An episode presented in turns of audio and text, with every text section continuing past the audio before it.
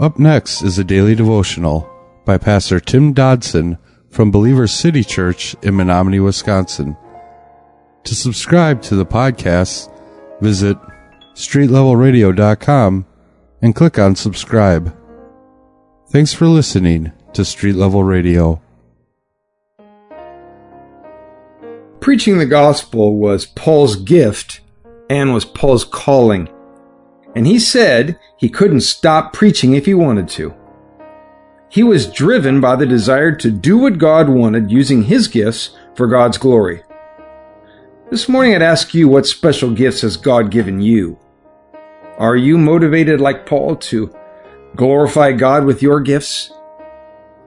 We begin this morning in chapter 9 of 1 Corinthians, beginning in verse 15, where we read, But I have used none of these things, and I don't write these things that I might be done so in my case, for I'd rather die than that anyone should make my boasting void. For if I preach the good news, I have nothing to boast about, for necessity is laid on me. But woe is to me if I don't preach the good news. For if I do this of my own will, I have a reward, but if not of my own will, I have stewardship entrusted to me. What then is my reward? Verse 18 that when I preach the good news, I may present the good news of Christ without charge, so as not to abuse my authority in the good news. As we spoke of, and we, as we began today, having defended his right to be supported by the church, Paul now makes it clear that he does not take this position for his own benefit. His point was that even though he had the right to be paid and cared for, he didn't demand it. Why? Well, because of the higher issue, because of the greater power in play. Paul's motive was certainly not to get respect, but to simply obey God and glorify Him. And in this simple illustration, Paul was trying to draw a clear picture that just because something is right doesn't mean it is the best interest of the kingdom of God, nor is there any guarantee it will bring glory to God. There is a time and a place for the exercise of our freedoms, and care must be given as a believer not to shove our freedom down the throats of all the bystanders. You see, if we have a higher motivation, a greater love than for ourselves, we will act contrary to our oft raging self interest. Instead, we act in the love of God and are driven to exercise that same love toward His children. Now, Paul here says that if all of this was just his idea, well, perhaps he'd be owed something for this great sacrifice he has made. However, to act in such a way was against his natural nature, just like it is against all of our natural nature. This God first attitude was actually an assignment from God, and Paul, driven by his love for Christ, was well compelled to obey. His reward was the chance to share God's love with another.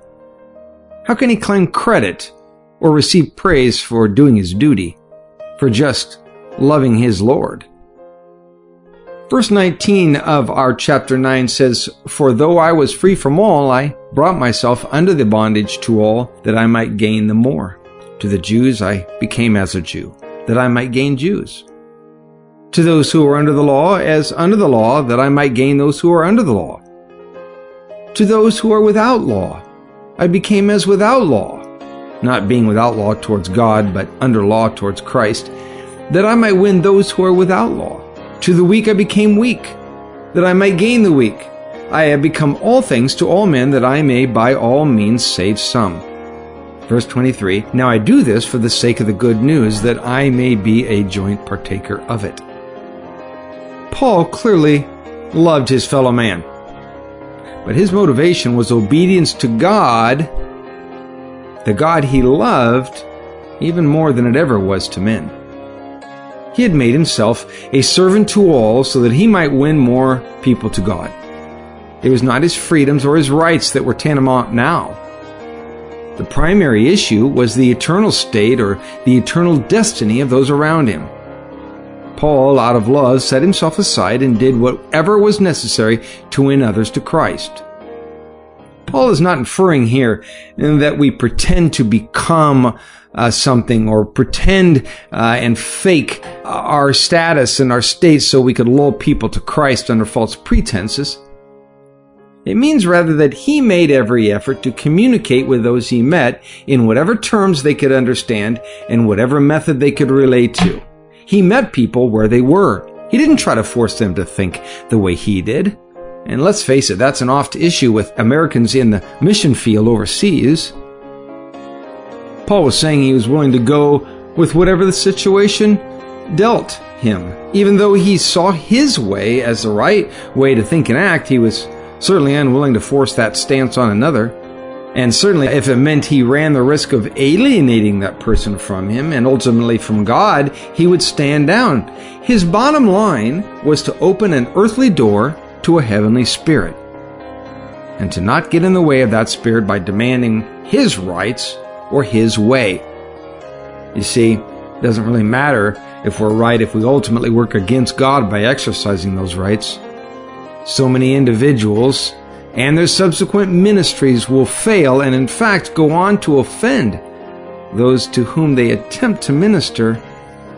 They will also offend the unbelieving world and all of this by insisting on their way in religiosity and extra biblical ideas. That was a daily devotional by Pastor Tim Dodson from Believer City Church in Menominee, Wisconsin. For more information on Pastor Tim Dodson or Believer City Church, visit believerstogether.com.